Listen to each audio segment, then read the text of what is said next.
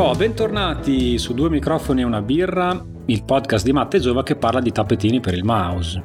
Assolutamente no.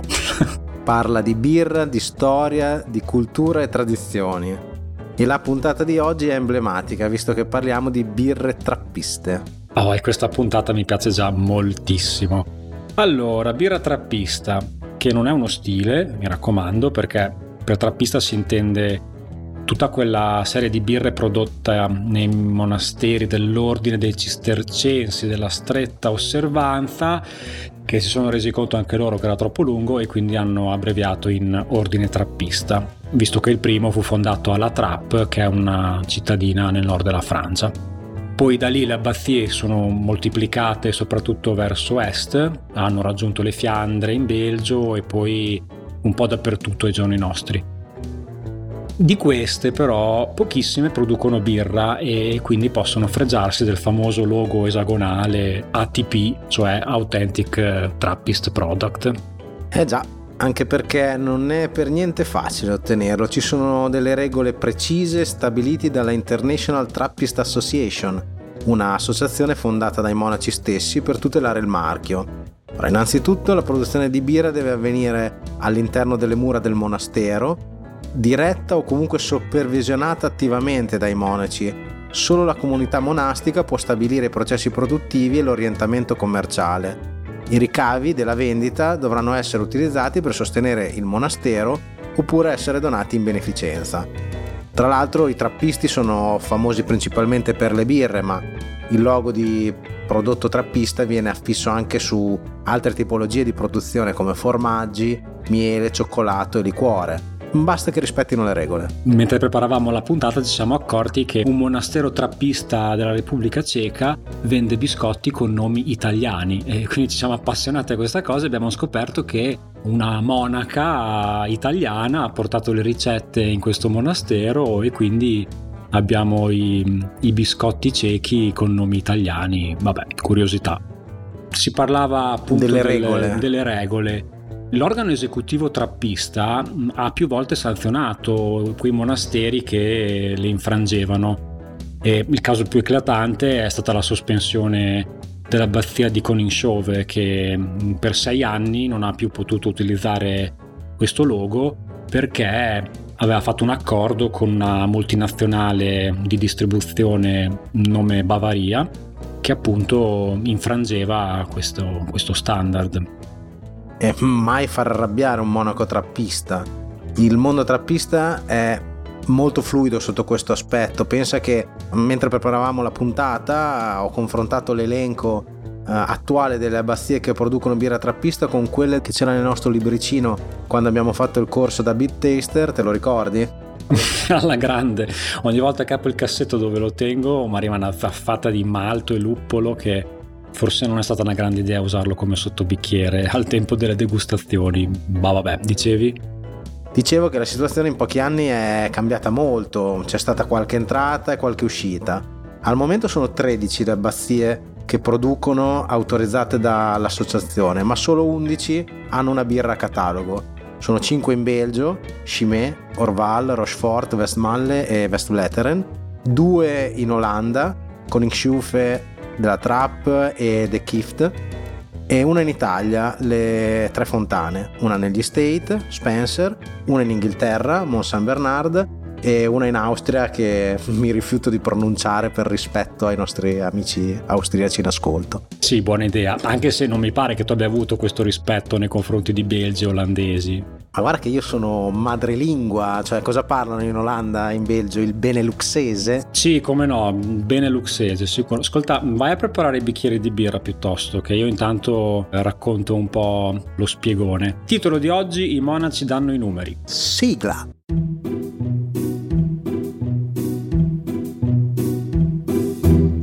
Ovviamente danno i numeri non nel senso che sono pazzi, eh? anzi, assolutamente. È solo che hanno un rapporto un po' particolare con la numerologia e probabilmente dato dalla vita monastica che è scandita da orari sempre uguali, versetti della Bibbia numerati, rosari da sgranare, quindi cifre su cifre su cifre. Insomma, alla fine si finisce che quando c'è da dare un nome a una birra, la fantasia e la creatività non esistono. e quindi si usano numeri ordinali, cardinali, basta che siano numeri. In realtà questo è un retaggio storico, eh, possiamo farlo risalire più o meno all'alto medioevo, più precisamente nell'abbazia di San Gallo, dove il birraio, il monaco birraio dell'epoca inventò eh, quella che è ritenuta la prima tecnica di produzione in tre fasi dallo stesso ammostamento. Prevedeva praticamente eh, l'utilizzo di un primo mosto che inevitabilmente era più ricco di, di zuccheri, di proteine, che quindi eh, consentiva di produrre una birra più alcolica, più forte, più corposa, che veniva chiamata prima Melior, ed era una birra che veniva bevuta dall'abate e dagli ospiti più importanti che passavano per, per l'abbazia. Poi c'era un secondo mosto che aveva già perso le sue caratteristiche principali e con quello si creava una birra più leggera, più beverina, chiamata la seconda, e che veniva servita ai monaci dell'abbazia nei periodi di digiuno, eh, soprattutto dove arrivavano a consumarne anche 5-6 litri al giorno. Ah, quindi questa era la birra dei professoroni, dei dottoroni, degli intellettualoni. esatto. esatto. E poi l'ultimo trattamento eh, che veniva fatto sul mosto era quello che noi chiameremo oggi il lavaggio delle trebbie. Con questo si otteneva una birra piuttosto esile, piuttosto eh, leggera, si chiamava Terzia e um, il mostro era ormai esausto, perciò il ricavato di zucchero era talmente poco che il prodotto veniva offerto ai mendicanti o ai villaggi vicini principalmente. Una sorta di carità per i poveri che o comunque piuttosto che buttarla via. In realtà può sembrare un gesto arrogante o di disprezzo, eh, però in realtà nel Medioevo, soprattutto nell'alto Medioevo, prima dell'anno 1000, era un periodo dove una birra scarsa come la Tertia era comunque la bevanda più sicura e nutriente a cui gli abitanti dei villaggi potevano ambire. Perché nessuno al tempo lo sapeva, ma il processo produttivo che comprendeva la bollitura rendeva la birra un prodotto sterilizzato e quindi molto più sana per esempio di un bicchiere d'acqua di fiume. Ma tornando ai giorni nostri e ai nostri amici trappisti, a metà dell'Ottocento il birraio dell'abbazia di Westmalle produsse una birra scura, piuttosto alcolica, e, la chiamò mm, Dubbel, ovvero doppia in olandese. La birra ebbe un successo strepitoso e in breve gli altri birrifici cercarono di replicarla. Questo spesso porta il nome della birra a diventare poi il nome dello stile e infatti ancora oggi abbiamo lo stile Dubbel. Qualche decennio dopo invece venne approvato il, il, Van de Velde Act, che era una sorta di proibizionismo in salsa belga, però a differenza degli Stati Uniti, eh, il Belgio salvò il mondo della birra, quindi sia la produzione che il consumo della birra era, era tollerato. A Westmalle capirono che c'era un'opportunità di business notevole e quindi affinarono una ricetta che prevedeva l'utilizzo del triplo della quantità di malto solitamente utilizzato e il risultato fu una birra molto alcolica, ricca di sapori, di note dolci, ma anche di un finale secco, leggermente amaro. Inizialmente la chiamarono super birra proprio per rifarsi ai super alcolici che erano andati fuori legge. Poi però divenne per tutti la triple, ovvero tripla, proprio in onore di, questa, di questo ingrediente triplo. Fu l'ennesimo grande successo di questa abbazia trappista e di nuovo la birra venne, venne copiata e divenne il benchmark eh, di, di, riferimento dando il nome allo stile, stile che è arrivato fino ai giorni nostri ed è uno dei più apprezzati. E sulla falsariga di questi due stili, della, della doppia e della tripla, il birrificio trappista olandese La Trap creò eh, una, una, birra più leggera a cui diede il nome Enkel, ovvero solo, sola, e invece una particolarmente forte che chiamò Quadruple, cioè quadruplo.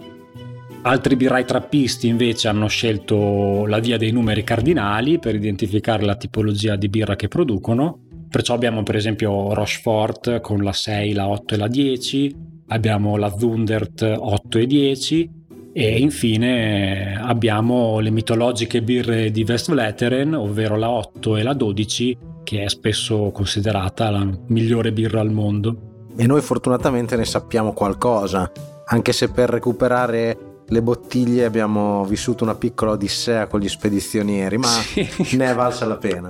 Assolutamente no, la 12 della West Letter è un'esperienza mistica, bisogna farla almeno una volta nella vita. E però non è male neppure l'assaggio che stiamo per fare ora, quindi io passerei alla degustazione, che ne dici? Io come al solito vado a preparare tutti gli alambicchi e via con la sigla! Sigla!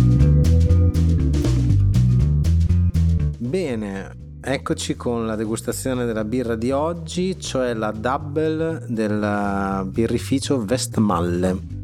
Questo birrificio è il birrificio trappista più grande del Belgio, con 130.000 ettolitri di birra prodotti all'anno.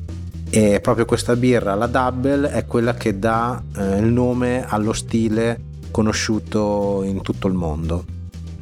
Mm, la bottiglia è una classica bottiglia da 33 con una particolarità, cioè un'incisione sopra al vetro con la scritta Trappistenbier giusto per rimarcare ancora eh, di più la, l'appartenenza a questa elite eh, di birre.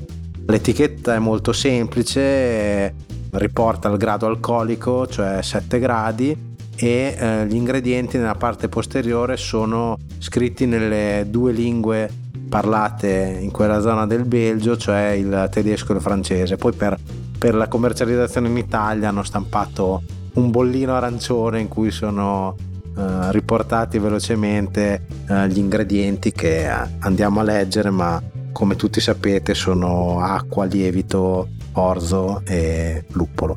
Passiamo all'esame visivo.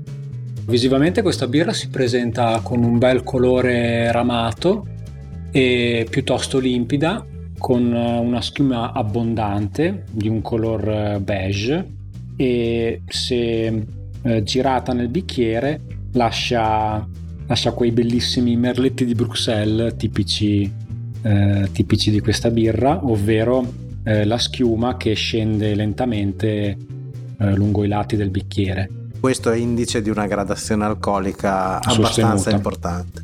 Esatto. Inoltre c'è da dire che come tutte le birre belghe eh, va versata facendo attenzione a lasciare eh, l'ultimo dito di prodotto all'interno della, della, bottiglia perché i lieviti che compongono, che sono presenti ancora all'interno della birra eh, devono rimanere come, come, deposito e non versati nel bicchiere per non alterarne il gusto e, e la torbidità. Poi mh, mm, ci sono due scuole di pensiero, quella che eh, dice di bersi i lieviti a parte in un bicchiere più piccolo alla fine della bevuta classica, oppure quella di lasciare nella bottiglia e, e abbandonarli. Però a noi non piace buttare niente della birra, quindi dopo, questa, dopo questo bicchiere ci faremo anche un assaggino di lieviti. Eh, quindi questo vuol dire che magari se più persone si dividono la stessa bottiglia, per alcuni la birra potrebbe risultare limpida e per altri un po' più torbida se magari eh c'è eh sì. parte del fondo. L'ultimo bicchiere, esatto, potrebbe essere più torbido. Andiamo al naso. Al naso è una birra piuttosto complessa, si sentono sicuramente eh, si sente sicuramente la frutta, mm, un fruttato di frutti rossi, quasi frutta sotto spirito. Io ho tenuto la mano sul bicchiere per scaldarne il contenuto e inizio a sentire questi, questi primi esteri eh, piuttosto alcolici. Comunque già al naso si sente che è una birra con una componente dolce. Sì, dal corpo piuttosto importante e che non vedo l'ora di assaggiare, quindi direi di andare. È una birra corposa. Io sento il malto, sento anche un po' di liquirizia, non so se la senti anche tu. Sì, si può dire tranquillamente. Il palato si scalda particolarmente con questa birra e mm, quando, quando deglutisci c'è questa punta amara preponderante che, che a me particolarmente mi fa impazzire perché richiama un'ulteriore bevuta e pulisce la bocca in maniera esatto la bocca rimane pulita è un poco carbonata come birra, però non ti lascia diciamo la, la lingua felpata o quell'ovattamento della bocca che magari non ti invoglierebbe a, a, bere, a berne ancora. Sì, poi anche, anche i retrogusti sono, sono particolarmente intensi, quindi anche dopo averla bevuta, anche dopo qualche istante, qualche secondo dal, dall'averla bevuta, continuano ad affiorare questi sentori fruttati molto, molto piacevoli, molto gradevoli. E direi che regge bene i suoi 7 gradi che non si sentono molto. Assolutamente, questa è una birra pericolosa, assolutamente. Quindi Matte, cosa, cosa abbineresti a questa birra? Cosa ti verrebbe voglia di mangiare? Io ce la vedrei bene con, con un secondo di carne, un secondo mm, diciamo pesante, quindi magari un goulash, uno spezzatino, qualcosa comunque che abbia un sapore molto intenso e che possa reggere l'intensità della birra. Quindi sì, mi ci vedrei bene il giorno di Natale magari con la tavola imbandita e tutte queste leccornie particolarmente pesanti che prepara di solito mia madre. Io in realtà la vedrei mm, quasi meglio in un dopo pasto o a chiusura di un pasto, magari con un, un dolce, un buon cioccolato, una birra da meditazione. Io mi vedo davanti al camino sulla sedia dondolo. Cioccolato belga e, e cioccolato birra trappista. E birra, sì, dai, ci sta. Ma quindi se volessimo restare su birrifici italiani e berci qualcosa di similare o, vicino a questo stile? Ma eh, in questa puntata ti confesso che faccio un po' fatica. Eh, non sono moltissimi i birrifici artigianali italiani che eh, producono questo stile. Eh, io so che la produce Birra Nova, che è un ottimo birrificio di cui ho bevuto altre creazioni e ne sono rimasto molto soddisfatto, però in particolare la loro double non l'ho mai assaggiata, quindi mm, se volete fidarvi prima o poi riuscirò ad assaggiarla. Tu Giova ricordi... Guarda, io italiane in stile ho bevuto solo delle triple e posso citarti una che mi è piaciuta molto, quella de, della casa di cura che ho bevuto quest'inverno e mi ha piacevolmente sorpreso. C'è a casa di cura un altro ottimo produttore nostrano. E bene, ma anche per oggi ci stiamo avvicinando alla chiusura e come al solito la chiusura è nelle due mani. della staffa. Sigla! e bentornati al nostro ormai abituale appuntamento con il bicchiere della staffa, la rubrica che ha il coraggio di trattare i temi di cui si parla alle due di notte prima di lasciare il pub dopo un fiume di birra una rubrica che qualcuno potrebbe definire scomoda. sì, vabbè, immagino la scomodità. Guarda, vedo un pallino rosso sulla tua fronte che si muove, quindi fai attenzione a quello che dici. Vai, vabbè, scherzi a parte, l'argomento di oggi è Sono troppo vecchio per queste cose, semi-cheat da un famoso film. Abbiamo parlato di monaci trappisti, il dream job per molte persone, stiamo parlando di produrre alcune tra le birre più buone al mondo, nessuno scopo di lucro, poche pressioni dall'esterno, un ambiente di lavoro silenzioso. In un mondo pieno di lavori stressanti dovrebbe esserci la fila di persone che portano il curriculum per iniziare il giorno stesso. Invece no. Oggi siamo qui per parlare dell'esatto opposto, cioè i monaci trappisti stanno sparendo, mettendo a rischio la sopravvivenza di questa tradizione secolare. Accidenti, e ehm, come mai sta succedendo tutto questo? Beh, I problemi sono tanti, il ricambio generazionale, la crisi delle vocazioni, alla fine stiamo parlando di un ordine di, di fare il monaco. Di certo. fare il monaco. I colossi delle birre commerciali che divorano la concorrenza, ma anche appunto le, le rigide regole da rispettare per ottenere lo stato di birra autentica trappista. Ad esempio Birra Hakel ha perso l'etichetta Authentic Trappist Product quando gli ultimi due monaci rimasti nell'abbazia si sono dovuti separare dalla loro preziosa birra a causa dell'età troppo avanzata per continuare a lavorare facendola produrre fuori dal monastero. Il mondo palesemente sta andando in altre direzioni e la, la vita monastica, fatta di meditazione, lavoro, rinunce, attrae ormai pochissime persone e per i trappisti è ancora più difficile in quanto le regole del loro ordine impediscono di aprirsi al mondo oltre una certa misura molti monasteri stanno cercando degli escamotage come promozione sui social, consegna a domicilio per creare attrattiva e ravvivare la tradizione, con la buona pace dell'abate Deransé, fondatore dell'ordine dei trappisti. i monaci ancora in attività sono comunque fiduciosi che riceveranno un aiuto dall'alto per poter portare avanti la loro tradizione. Eh sì, speriamo bene perché perderci questo pezzo di storia sarebbe catastrofico. Ma visto che comunque abbiamo parlato di birre con una certa gradazione alcolica, prima di concludere, vorrei lasciarvi con un'ultima pillola che potrebbe ri- risparmiarvi l'indignazione del vostro publican di fiducia. vorrei sfatare un mito del mondo birrario, soprattutto italiano. Aspetta che mi ha incuriosito, cosa, cosa vuoi sfatare? Vorrei parlarvi della birra doppio malto. Ah, ma allora vuoi davvero quel mirino sulla testa? Vorrei parlarne per dirvi di non parlarne, perché in realtà non esiste è solo una classificazione introdotta dalla normativa italiana. Il prodotto brassicolo si divide infatti in cinque categorie in funzione dei gradi plato, cioè la concentrazione zuccherina del mosto.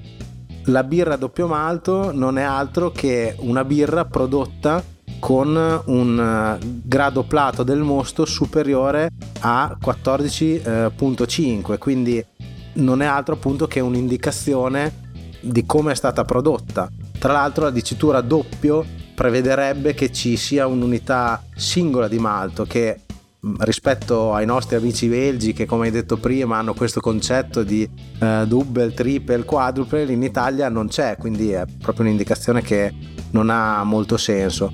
Detto questo, molti stili appartengono a questa classificazione doppio malto, quindi se andate in un pub e chiedete una birra doppio malto, chi vi troverete davanti non saprà cosa servirvi e magari gli strapperete anche un sorrisetto. Perciò quando ordinate una birra vi consiglio sempre di fare riferimento allo stile che desiderate, chiedendo ad esempio, in questo caso di birre con un certo tenore alcolico, appunto una triple o un Imperial. Eh sì, questo è un ottimo consiglio. Eh, bene, direi che anche per oggi può essere tutto e vogliamo dare qualche anticipazione sul prossimo episodio? Guarda, l'unica cosa che posso dirti, Matte, è God save the beer. Uh, andiamo ad attraversare la manica. Ci vediamo al prossimo episodio. Un saluto a tutti e Prost!